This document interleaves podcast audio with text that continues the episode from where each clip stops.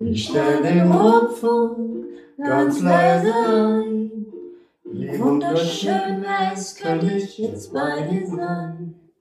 In deinen Armen möchte ich träumen bei der Musik.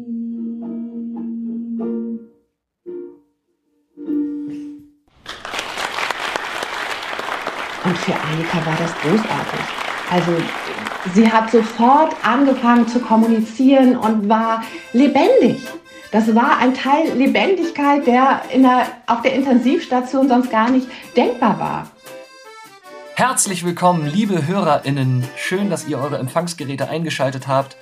Alle machen Podcast, wir machen jetzt auch Podcast. Wir, das sind die Klinik Clowns Hamburg, ein spendenfinanzierter Verein aus der schönsten Stadt der Welt mit 19 aktiven Clowns.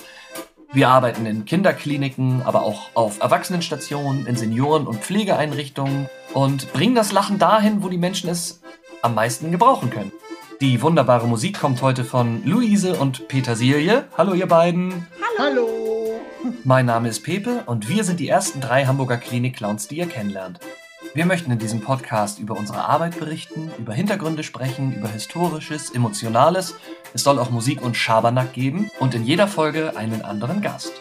Und damit herzlich willkommen zu Diagnose Humorbedarf. Ein Podcast der Klinik Clowns Hamburg. Und die erste Folge von Diagnose Humorbedarf trägt den Titel Die Liebe zum Klinikclown. Und dafür haben wir eine ganz besondere Gästin. Sie war jahrelang erste Vorsitzende unseres Vereins, hat den Verein maßgeblich mitgeprägt und mittlerweile ist sie Ehrenvorsitzende. Schön, dass du da bist. Herzlich willkommen, Katrin Schnelle. Ich freue mich, dass ich hier gerade zu diesem schönen Titel Die Liebe zu den Klinikclowns mich äußern darf. Ja, toll. Schön, dass du dir die Zeit nimmst. Sag doch mal, liebe Katrin, was war deine erste Begegnung mit einem Klinikclown? Das ist gleich die anspruchsvollste Frage für mich, weil es verbindet sich damit irgendwie ganz viel. Also ich muss dazu sagen, ich hatte das Glück, ein wunderbares Mädchen namens Annika ähm, begleiten zu dürfen. Und Annika litt an einem Hirntumor und sie lebt nicht mehr. Deswegen ist es immer noch so, wenn ich darüber berichte, berührt es mich sehr. Mhm. Ähm, Annika wurde mit zwei Jahren das erste Mal an ihrem Hirntumor operiert und verstarb mit elf Jahren. Okay. Und sie ist die Zwillingstochter meiner besten Freundin Beate. Und bei Beate und den Kindern war schon bei der Geburt nicht alles gut, weil der Vater verstarb wenige Tage nach der Geburt der Zwillinge an einem Krebs, der während der Schwangerschaft diagnostiziert war. Das, das erklärt so meine enge Beziehung zu Annika. Ja. Ähm, meine erste Begegnung mit einem Klinikclown, die erinnere ich noch so genau. Das war, ich glaube, 2007 noch auf der alten Kinderintensivstation des UKEs. Genau, auf jeden Fall lag Annika da, umgeben von zahlreichen piepsenden Geräten inmitten dieser sterilen Atmosphäre. Und Beate und ich, wir warteten, dass sie aufwacht nach ihrer OP. Wir saßen da und beobachteten Annika und plötzlich drehte ich mich um und da stand ein Clown im Zimmer. Und ich dachte wirklich erst, es wäre, es kann nicht sein, es ist eine Fata Morgana. Mhm. Das passte so gar nicht. Weißt du, inmitten dieser Atmosphäre der Sterilität, wo piepsende Kontrollapparaturen den Ton angeben, wo alles Bemühen darauf ausgerichtet ist, dem Körper des kranken Kindes zu helfen, da steht plötzlich so ein kunterbunter Clown im Zimmer. Und es war bei Annika, als hätte sie das erspürt. Klack, gingen ihre Augen auf. Das war wie eine Initialzündung zum Leben. Also ich, es war unglaublich. Und sie fing auch sofort an zu plappern. Immer, immer der gleiche Begrüßungsdialog. Pölli, weißt du was? Pölli hieß nämlich unser Clown. Und für Annika war das großartig. Also sie hat sofort angefangen zu kommunizieren und war lebendig. Das war ein Teil Lebendigkeit, der, in der auf der Intensivstation sonst gar nicht denkbar war. Pali hat alles Mögliche mit ihr gemacht. Es war so, es ist ja so, wenn, wenn Kinder auf der, im Krankenhaus sind, ähm, sind sie ja eigentlich gar nicht mehr in der Lage, selbst zu entscheiden, was gemacht wird oder wa was passiert. Die sind eigentlich hilflos den Ärzten ausgeliefertes Objekt. So fühlen sie sich ganz oft. Die sind ja nicht mehr handlungsfähig allein. Mhm. Aber wenn dann so ein Clown kommt, Dann dürfen Sie mal bestimmen. Und das hat Annika wirklich weitlich ausgenutzt. Die hat alles Mögliche von Pölli verlangt und Pölli hat alles gemacht. Das war so niedlich. Und dazu kam auch, dass sie dann auch mal die Schlaue war. Und sie konnte dem kleinen oder großen, dummen Clown erklären, dass der lästige Fingerpieks ja gar nicht wehtut. Und dass es auch überhaupt nicht problematisch ist oder schmerzhaft ist, wenn man Medizin schluckt. Mhm. Also, das fand äh, Annika ganz großartig, dass sie endlich mal bestimmen konnte. Und äh, es war auch so wahnsinnig schön, dass Pearly und später kam noch Jojo dazu, egal wie es Annika ging, also Annika ging es immer sehr unterschiedlich. Sie hatte, wie gesagt, einen Hirntumor und ist in den letzten anderthalb Jahren ihres Lebens über 30 Mal am Kopf operiert worden. Und manchmal war es eben nicht so, dass äh, Singen angesagt war, sondern es musste ganz leise sein. Und es war bezaubernd zu sehen, wie Pearly und äh, Jojo es schafften, selbst diesem kraftlosen und, und so kranken Kind ein Lächeln auf die Lippen zu zaubern. Zum Beispiel mit diesen wunderbaren, winzigen, kleinen, klebrigen äh, Seifenblasen, bei denen es immer Mecker von den Schwestern gab, weil die den Boden angeblich so verklebt haben, dass man da ausrutschen könnte. Und manchmal, wenn Annika gut drauf dann war, dann war es auch richtig laut. Da hatte Pearly eine Ukulele dabei und ich weiß noch, wie sie Lieder sang, die ich aus meiner Kindheit kannte. Was mögen das für Bäume sein? Zum Was Beispiel. müssen das für Bäume sein, wo die großen Elefanten spazieren gehen, ohne sich zu stoßen? Rechts sind Bäume, links sind Bäume und dazwischen Zwischenräume, wo die großen Elefanten spazieren gehen, ohne sich zu stoßen. Oder sie hat sich äh, Texte ausgedacht. Spontantexte, die so lustig und so witzig waren, dass man sie eigentlich hätte sofort notieren müssen. Unglaublich kreativ. Es war wirklich für uns alle so wahnsinnig schön. Und nicht nur für Annika. Also ich glaube, dass Annika ähm, exemplarisch ist, also so beispielhaft für, für viele Kinder im Krankenhaus. Mm, und es ist allein schon im, im Gang hing da immer ein Schild, das hängt da immer noch, dass die Klinik-Clowns, also auf der Kinderneurologie hat sie gelesen, ge, und da kommen die immer dienstags, die Clowns. Mhm. Und man konnte ganz häufig erkennen, wie die Eltern dieses Schild lasen und sich freuten und es ihren Kindern vorgelesen haben. Und die Kinder freuten sich und die Eltern freuten sich, aber am meisten freuten sich die Kinder wirklich auch, dass die Eltern sich endlich mal freuen. Ja. Also in meiner Wahrnehmung, und das glaube ich ist wirklich so, am, am schwersten lastet auf diesen kleinen, tapferen Kindern ähm, die Trauer der Eltern, dass ihr Kind leidet oder dass es vielleicht mhm. sterben muss. Die Kinder nehmen ihr Schicksal hin, wie es ist. Aber Eltern können das einfach nicht. Ne? Das ist so schwer zu sehen, dass dein Kind leiden muss. Ja, das war, das war ganz beeindruckend. Hm. Ja, und der Klinikclown kann diese Fehlkommunikation, nenne ich es jetzt mal, zwischen Eltern und Kind dann aufbrechen und unterstützen, dass die zueinander finden und dem Kind darin auch ein Verbündeter sein, ne? Richtig, also dem Kind ein Verbündeter zu sein. Und wenn es mit dem Clown nicht klappt, Pearly hatte eine wunderbare Handpuppe. Und diese mhm. Handpuppe hat äh, Annika Dinge erzählt, die hätte sie uns nie erzählt. Ja, also, toll. Und genau, es ist, es ist eben einfach so schwierig für Kinder im Krankenhaus. Ähm, mhm weil die Atmosphäre ist so anti-emotional. Mhm. Und manche Kinder, gerade so Langzeitpatienten, die verlernen richtig zu spielen. Mhm. Und damit entgeht ihnen dann das wichtigste Instrument, ihre Sorgen, Ängste und Nöte verarbeiten zu können. Und da ist halt ein Clown großartig, mhm. wenn der das schafft, die Kinder in ihre Welt der Fantasie zu begleiten und mhm. ihnen da sozusagen ein Ventil zu schaffen das ist ganz, ganz großartig. Ähm, Seelengärtner für die Kinder hatten Liedermacher, mhm. die Klinik-Clowns mal genannt. Und ich finde es wahnsinnig poetisch und schön und treffend. Ja, ach toll. Ja, und du hast dich so in diese Arbeit der Klinik-Clowns verliebt, wie man das ja auch hört, mit deiner die Begeisterung, mit der du darüber sprichst, dass du dann zusammen mit Pölli, äh, habt ihr den Verein ja über Jahre lang äh, äh, maßgeblich mitgeprägt. Und in deinen Vorträgen erzählst du manchmal kleine Geschichten aus den Einsätzen. Du erzählst oft auch die Geschichte von Annika, aber auch andere, die die Kraft dieser Arbeit verbildlichen. Und jetzt wollte ich dich gerne mal nach deinen zwei Lieblingsgeschichten fragen. Pepe, das ist total schwer, weil es gibt so viele schöne Geschichten. Ja. Und, Deswegen äh, nur zwei. Du darfst nur zwei heute. Mist, Mist, Mist. Also es ist so, dass mir die Arbeit ähm, der Klinik-Clowns in Verbindung mit Senioren auch wahnsinnig ans Herz gewachsen ist. Denn mein Vater war, äh, ist an Alzheimer erkrankt und auch verstorben. Mhm. Und auch da konnte ich beobachten, wie großartige Arbeit die Klinik-Clowns dort leisten, gerade bei Demenzerkrankten. Mhm. Also und nicht nur, also vor allen Dingen mittels Musik, weil das musikalische Gedächtnis ist ja das Erste, was sich entwickelt und das, was auch am längsten erhalten bleibt. Da erreicht man Menschen, die irgendwie tagelang oder wochenlang nicht in der Lage waren zu interagieren, die fangen plötzlich an zu singen.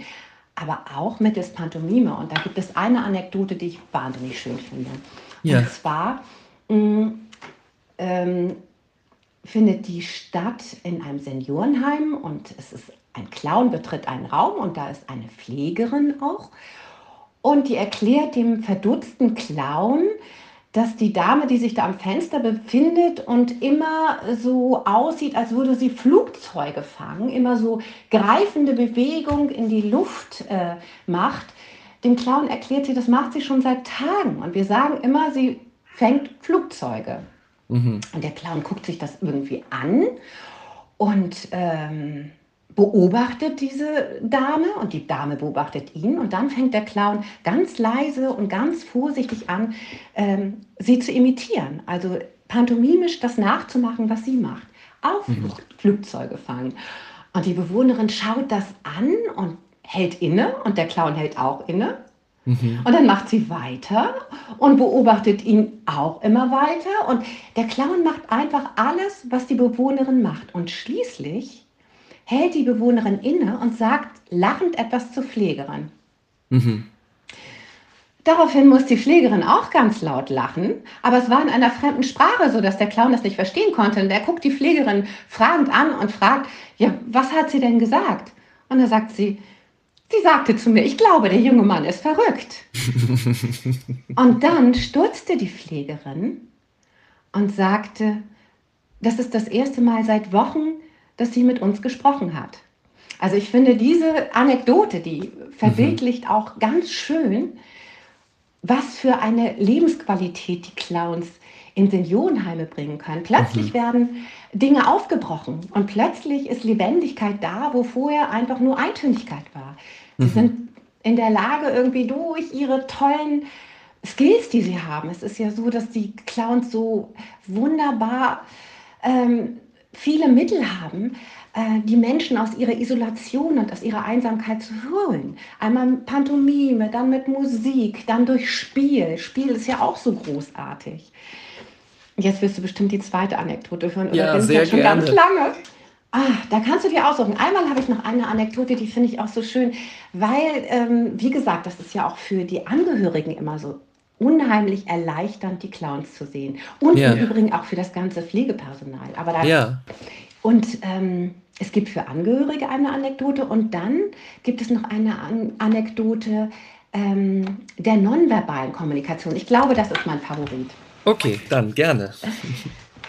ähm, ihr geht ja immer im Duo und das ist natürlich dieses Mal auch ein Duo. Und bevor die Clowns in die Zimmer gehen, bekommen sie ja immer eine Einweisung. Und mhm. ähm, bei einem Zimmer haben die äh, Schwestern gesagt, dort ist eine Familie, die sprechen kein Deutsch. Also haben sich die Clowns überlegt, sie gehen pfeifend rein. Mhm. Und sie pfeifen, gehen pfeifend rein und pfeifen dann, man kann ja auch lautmalerisch so toll Dinge artikulieren und fragen dann pfeifend, dürfen wir? Und dann zwitschern sie sozusagen los und mhm. pfeifen und pfeifen. Und in diesem Zimmer ist ein Vater und eine Mutter und ein Mädchen. Und das Mädchen, das sieht die Clowns ganz verwundert an, aber er freut sich an dem Gepfeife. Und als die, als die Clowns merken, das findet Resonanz, treten sie sozusagen richtig in einen Wettstreit ein. Der eine pfeift die Melodie, der andere pfeift die andere, dann versucht der andere die zu imitieren, aber leider schafft er es nicht und er scheitert ganz furchtbar. Das Mädchen muss lachen mhm. und ähm, die Atmosphäre ist ganz aufgelockert. Und dann, als die Clowns das äh, Zimmer verlassen wollen, zeigt das Mädchen auf die roten Nasen. Also geben die Clowns ihr eine rote Stoffnase und die Mutter bekommt auch eine. Und dann möchten sie, ähm, wollte das Mädchen gerne, zeigt auf den Vater, dass der Vater auch eine bekommt.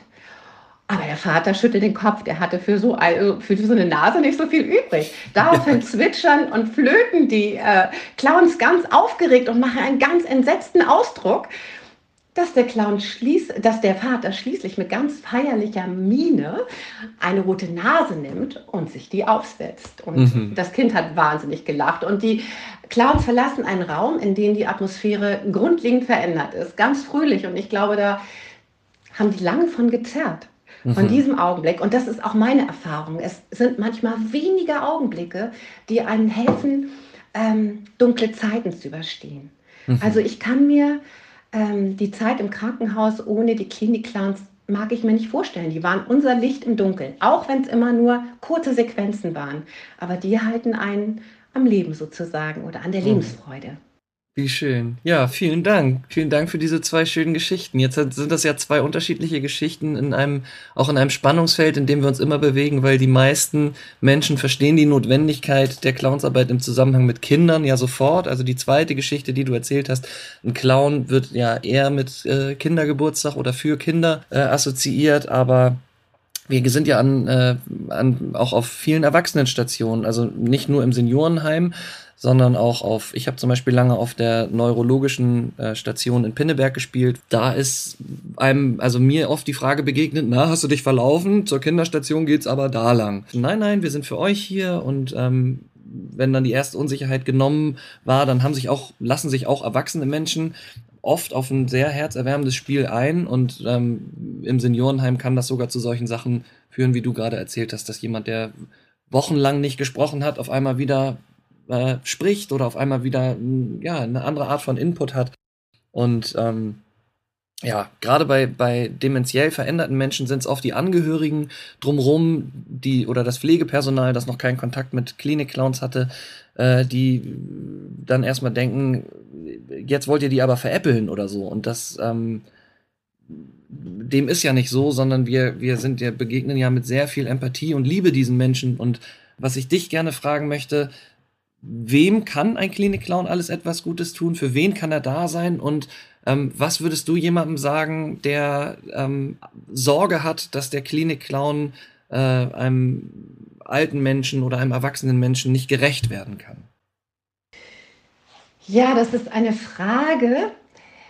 Ich glaube, dass jeder, der einmal die Arbeit der Klinik-Clowns erlebt hat, weiß, dass die Klinik-Clowns eigentlich für alle gut sind. Mhm.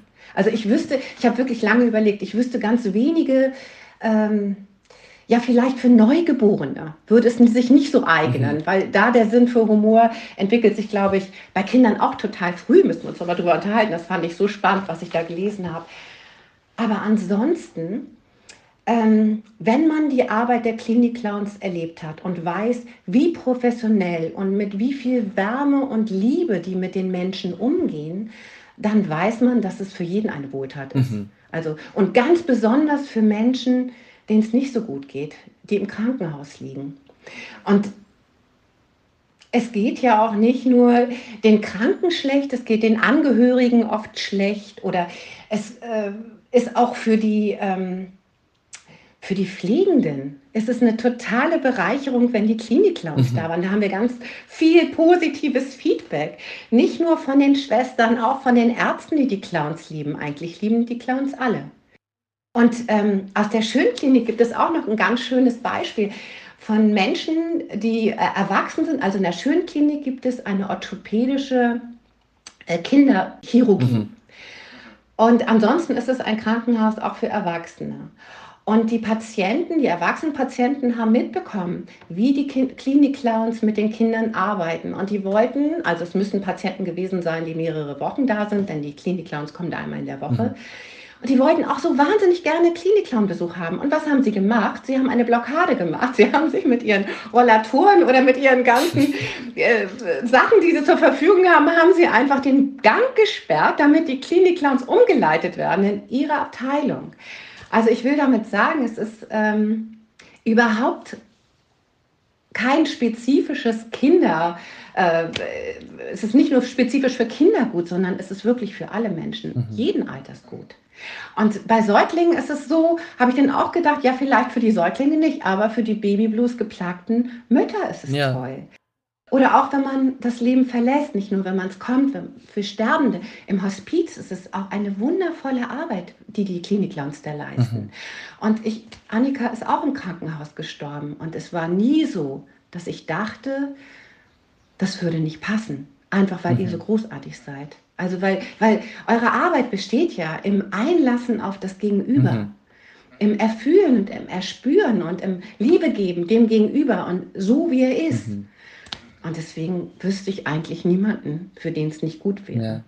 Zwei Sachen fallen mir dazu ein. Das, einmal, weil du jetzt gerade sagst, die, das äh, Neugeborene die haben zwar natürlich noch nicht die, da man macht jetzt auch mit denen keine Zaubertricks oder die können auch Lieder noch nicht mitsingen, aber wovon, was die natürlich durchaus ähm, mitkriegen, ist, wenn sich die Atmosphäre im Raum verändert. Und das kann man ja mit, mit einer Melodie oder wenn es nur ein Lächeln der Mutter ist, dann ist ja die Atmosphäre im Raum schon eine andere und das kriegen ja auch Neugeborene mit. Ne? Und das andere, was mir jetzt noch einfiel gerade war, es ist ja auch nicht so, dass die Clowns überrumpeln, sondern dass die Clowns immer, bevor sie einen Raum betreten, immer fragen, ist es okay, dürfen wir reinkommen? Immer versuchen, den Raum zu lesen, die Stimmung. Manchmal, es gibt einfach Situationen, da ist es nicht passend. Und es gibt auch Menschen, die haben zum Beispiel Angst vor Klinik-Clowns. Da hatten wir beide doch mal zusammen ein Interview bei RTL, als der äh, die Neuverfilmung von Stephen Kings S rauskam, was für uns total doof war, weil die Angst vor einem Clown etwas ist, was nun wirklich nicht kultiviert werden darf, sondern weil was das legt uns ja bei unserer täglichen Arbeit Steine in den Weg. Aber wenn da jemand ist, der äh, Angst vor Clowns generell hat, dann kann man entweder vorsichtig und behutsam aus der Entfernung versuchen, diese Angst zu nehmen und ähm, vielleicht doch einen Schritt auf die zuzugehen. Wenn man aber merkt, es geht nicht, dann drehen wir um und gehen wieder. Ich glaube, das ist das Wesentliche, der wesentliche Punkt. Denn ihr unterscheidet euch ja von allen. Ich mochte früher keine Clowns, auch im Zirkus nicht, weil mhm. ich für dieses ähm, Ungeschick, äh, also das ist, da ist ja viel Ungeschick und Slapstick irgendwie, das ist nicht so meine Humorklasse. Eure mhm. Arbeit ist ja ganz anders. Und wenn man die kennt, dann kann man sie eigentlich meiner Einschätzung nur mögen. Aber natürlich gibt es auch Kinder, die ich beobachtet habe, die vielleicht keinen Bock haben. Und da mhm. auch zu sagen, nein zum Clown, mhm. ist eine totale Stärkung des Kindes. Wann dürfen die im Krankenhaus schon mal Nein sagen? Mhm. Das dürfen die sonst nicht. Also auch das ist gut, einfach mal für die Kinder Nein sagen zu dürfen. Ja, ja. Ich habe manchmal erlebt, dass wir dann äh, ein Spiel draus gemacht haben. Also wenn man reinkommt und man merkt, es ist eine Unsicherheit und dann sagt man dem Kind, hey, du bist hier der Chef, äh, du darf, du musst nur zur Tür zeigen und dann sind wir sofort draußen. Wollen wir es mal ausprobieren? Und dann zeigt das Kind zur Tür. Man fliegt raus und das Kind hat so eine Freude daran, dass es nur durch den Fingerzeig zur Tür zwei erwachsene Menschen rausschmeißen kann, genau. dass es dann nur noch das macht und dann ist man eine Viertelstunde damit beschäftigt und eigentlich sagt das Kind sozusagen die ganze Zeit nein, aber man hat gerade eine Viertelstunde mit diesem Kind gespielt und es hat eine totale Stärke in sich erlebt, genau. weil es gerade rum rumkommandieren durfte. Das ist natürlich ja, total. Das ist natürlich toll, ja. Ja. Du hast jetzt gerade schon gesprochen von den Pflegern und den Ärzten, die für die eine, ein, ein Klinik-Clown oder ein Klinik-Clowns-Duo auch eine willkommene Abwechslung ist. Jetzt hat sich durch Corona ja einiges in der Wahrnehmung der Pflege, vor allem in der öffentlichen Wahrnehmung, äh, getan. Und eigentlich sollte mittlerweile jedem klar sein, dass in der Pflege viel zu wenig Zeit und viel zu wenig Geld da ist und dass da dringend was passieren muss.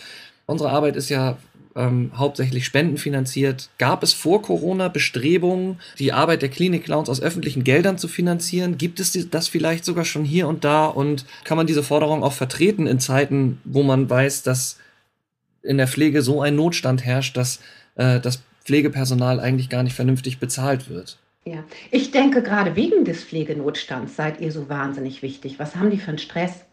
Und ja. ihr könnt einfach ähm, äh, den Stress wegzaubern, indem ihr halt äh, einen Perspektivwechsel ermöglicht. Man darf nicht vergessen, dass gerade wenn es eine solche Anspannung gibt bei der Pflege, wenn die Pflegerin und das ganze Pflegepersonal und auch die Ärzte so am Limit sind jetzt, wie jetzt während Corona, gerade mhm. dann ist die Arbeit der Klinik-Clowns von besonderer Bedeutung auch für die Pflegenden, weil mhm. ihr ermöglicht einen Perspektivwechsel. Ihr habt, äh, ihr bietet einen Moment Pause vom Stress und äh, mhm. einen Moment der Regeneration, die wichtiger sind, diese Momente, als je zuvor. Ja und ja, es gab diese Bestrebung in der Politik, ähm, die Arbeit der Klinik-Clowns im Gesundheitswesen zu etablieren, schon vorher. Das war immer mein Ziel. Mhm.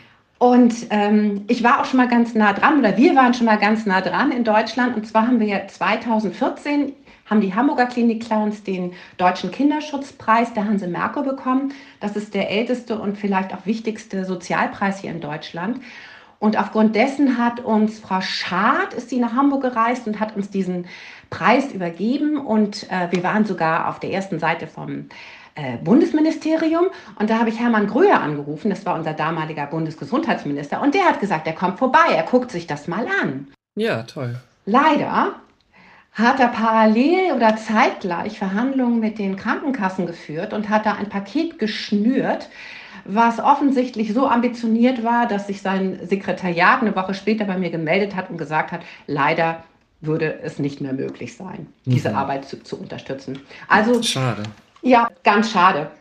Aber wie du am Anfang auch gesagt hast, wir sind ja ähm, als Verein der Hamburger Klinik-Clans auch Mitglied im Dachverband. Und der Dachverband mhm engagiert sich sehr für die politische Etablierung ähm, der Clownsarbeit. Und es gibt dann so Aktionstage in Deutschland oder auch mal eine Demonstration in Berlin vor dem Bundestag. Und ähm, es wäre wirklich so wahnsinnig toll, wenn es gelingen würde, was im Ausland schon häufig gelungen ist. Also wir sind umgeben von Ländern, bei denen die Arbeit der Klinik-Clowns schon fest im Gesundheitssystem etabliert ist, die öffentliche Gelder bekommen, zum Beispiel ja? in Frankreich, in Holland und in Finnland. Und in Israel sind die Clowns sogar mit einem Pieper verbunden, weil, ich weiß nicht, ähm, das weißt du wahrscheinlich auch, in Greifswald an der Universität wurde festgestellt, jetzt gibt es ja auch Zahlen, die belegen, wie wirksam die Arbeit der Klinik-Clowns ist. Da mhm. wurde festgestellt, dass Kinder, die vor einem Eingriff eine äh, Klinik-Clowns-Intervention, so nennt sich das, hatten, einen um 30 Prozent höheren Oxytocinwert hatten. Oxytocin, was ist denn Oxytocin? Das ist das Kuschelhormon. Das ist das Hormon, was bewirkt, dass du dich wohlfühlst und dass du keine Angst hast. Das heißt, diese Kinder sind viel angstfreier in die Operation gekommen, haben sie auch viel besser überstanden. Also ja. es ist so, dass es tatsächlich ja auch einen kommerziellen Nutzen gibt. Und seitdem ist das Augenmerk auch viel stärker äh, auf die Arbeit der Klinik-Clowns gerichtet, weil es hat auch einen ökonomischen Aspekt. Aber leider ja. noch sind wir in Deutschland nicht so weit, dass sich das äh, bisher niedergeschlagen hat. Noch sind wir spendenfinanziert, aber ich bin unheimlich zuversichtlich, dass sich das irgendwann ändern wird. Ja, hoffentlich. Ähm, und jetzt nochmal speziell auf Corona. Du hattest mir im Vorgespräch von diesem Papier erzählt. Jetzt habe ich den Namen vergessen, wie es mit dem Pflegesystem nach Corona weitergehen soll. Magst du dazu noch was sagen? Ein Richtungspapier, genau. Ah, das genau. ist das Richtungspapier zum mittel- und langfristigen Lehren aus Corona. Mhm. Und das äh, formuliert Reformperspektiven für das gesamte Gesundheitswesen. Da soll äh, der Beruf der Pflege, in der Pflege nicht nur finanziell, sondern auch qualitativ massiv aufgewertet werden und das ganze Gesundheitswesen wird umstrukturiert. Mhm.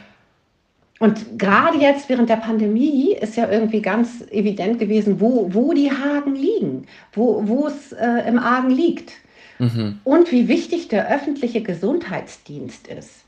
Und wie bei der Bewältigung einer Krise. Das ist ja ein, ein, ein Schalthebel, an dem gedreht werden muss, damit wir gewappnet sind. Aber nicht nur, also ich finde es aus humanitärer Sicht einfach wahnsinnig wichtig, dass sich da was gezeigt hat. Und du und ich, wir wissen das schon ganz lange, dass es da im Argen liegt und wie furchtbar die Zustände zum Teil sind durch diesen Pflegenotstand. Mhm. Aber die Öffentlichkeit, die hat das erst jetzt richtig wahrgenommen. Mhm. Kathrin, was möchtest du denn unseren Hörern und Hörerinnen noch mitgeben, gerade in Zeiten wie diesen, wo ja alle zu Hause gefangen sind und Humor hier und da Mangelware ist? Ähm, was kann sich, was kann sich jeder Mensch, jeder Otto Normalverbraucher, sage ich mal, vom Klinik-Clown klauen? Also hast du einen Tipp, wie man sich den Humor in den heutigen Zeiten bewahren kann? Ist total wichtig, finde ich. Ja. Mm, zumal, also auch schon vor Corona war es so, dass vor 40 Jahren dreimal mehr gelacht worden ist als heute. Das hätte ich nie gedacht, das fand ich Wirklich? unfassbar. Und Kinder lachen ja im Schnitt 500 Mal mehr als Erwachsene. Und auch da ist die Tendenz rasant fallend. Und deswegen ja. hast du recht, man muss unbedingt Humor wieder kultivieren. Und man kann das auch. Wobei das im Moment nicht so leicht ist, denn Stress und Angst, die ja im Moment so vorherrscht, ist der Humorkiller Nummer eins. Und man muss das wirklich trainieren, mhm. ähm, so eine innere Distanz zu dem Geschehen aufzubauen, um humorvoll sein zu können. Aber das ist eine Trainingssache. Und es gibt tatsächlich auch schon Autoren. Paul McGee, kennst du den? Nee. Das ist ein amerikanischer Psychologe, der sich schon ganz viele Jahre mit äh, Humor und Komik beschäftigt hat. Und der hat ein Buch geschrieben, also für jemand, der Trainingsanleitung braucht, mit, den, mit sieben verschiedenen äh, Trainingsanleitungen. Also es füllt ein ganzes Buch, es ist sehr umfangreich, aber es ist wirklich ganz großartig. Wie heißt das Buch? Sag nochmal. Warte mal, ich glaube, Seven Humor Habits Program ist das. Ein Humortrainingsbuch von Paul McGee. Ah, super. Ah, aber was, was tatsächlich für uns alle, denn die kein Buch kaufen wollen, greifbar wäre, ist, wenn man sich einfach ähm, erinnert, was man als Kind lustig gefunden hat. Ja. Und wirklich versucht, seinen Humor zu kultivieren und guckt, was man im Alltag lustig findet. Und man muss sich das merken oder man sollte sich das merken und weitererzählen. Denn es ist ja so, dass ähm, die Menschen haben ganz verschiedenen Humor, aber die Menschen, mit denen du dich umgibst, die ticken ja oft ähnlich wie du und teilen deinen Humor. Also Mathematiker zum Beispiel, die lachen über mathematische Witze. Wenn da irgendwas absurd Kurioses mit Zahlen ist, dann können die sich darüber totlachen. Und ja. äh, so gibt es eben ganz viele verschiedene Humorkategorien. Und äh, einfach die Dinge, die man lustig findet, sich merken und weitererzählen. Oder einfach mal den Alltag durchbrechen und ganz absurde Dinge machen. Zum Beispiel fand ich das auch ganz lustig. Es gibt einen Vorschlag, auch einer ähm, Komikerin, Blumensträuße zu verschenken mit der ähm, Auflage, ihn weiter zu verschenken. Also sozusagen ein Leihblumenstrauß. Wenn du irgendwo mhm. arbeitest, sagst du, für eine Stunde ist es deiner und dann musst ja. du ihn weiter verschenken. So, es gibt also es gibt unendlich viele nette Ideen. Und was ich oh, auch ähm, tatsächlich bei mir selbst immer wieder versuche zu kultivieren, ist so eine spielerische Grundhaltung. Mhm. Also wir spielen ja alle viel zu wenig. Da gibt es auch noch so ein tolles Buch für Leute, die gerne lesen. Rettet das Spiel. Es ist mhm. nämlich ein gesamtgesellschaftliches Defizit, das früher wurde ganz viel gespielt. Viel, viel mehr als jetzt. Das Spiel ist so wichtig für die Seele, weil im Spiel eröffnen sich dir Möglichkeiten der Entfaltung, die du im nicht spielerischen Modus nicht hast. Du kannst mhm. ja alles sein im Spiel. Ja. Und dieses Buch ist auch ganz toll. Das ist von Gerhard Hüther und Dr. Quarch, Rettet das Spiel. Da gibt es ganz tolle Inspirationen, wie man vielleicht zu einer spielerischen Grundhaltung kommt und dann auch befähigt ist, vielleicht humorvoller mit vielen Dingen umzugehen. Oh, wie toll zwei sehr schöne Literaturtipps und ein wahnsinnig tolles und aufschlussreiches Gespräch. Vielen Dank, liebe Katrin, das freut dass du dir die mich. Zeit genommen hast. Man, man spürt deine Begeisterung für die Arbeit und ähm, vielen herzlichen Dank, dass du Gast warst in dieser ersten Folge. Ich freue mich. Freue mich, dass ich hier etwas dazu beitragen konnte. Ja, vielen Dank. Tschüss, liebe Katrin. Tschüss. Das war sie, die erste Folge von Diagnose Humorbedarf ein Podcast der Klinik Clowns Hamburg. Und wenn ihr noch mehr über unsere Arbeit erfahren wollt, dann folgt uns gerne auf Instagram oder Facebook oder ihr schaut mal auf unsere Homepage www.klinik-clowns-hamburg.de. Vielen Dank an Luise und Petersilie für die Musik. Sehr gerne. Vielen Dank an Katrin Schnelle fürs Gespräch. Mein Name ist Pepe, wir sind die Klinik Clowns Hamburg. Bleibt fröhlich, bleibt positiv und schaltet wieder ein, wenn es heißt Diagnose Humorbedarf. Tschüss.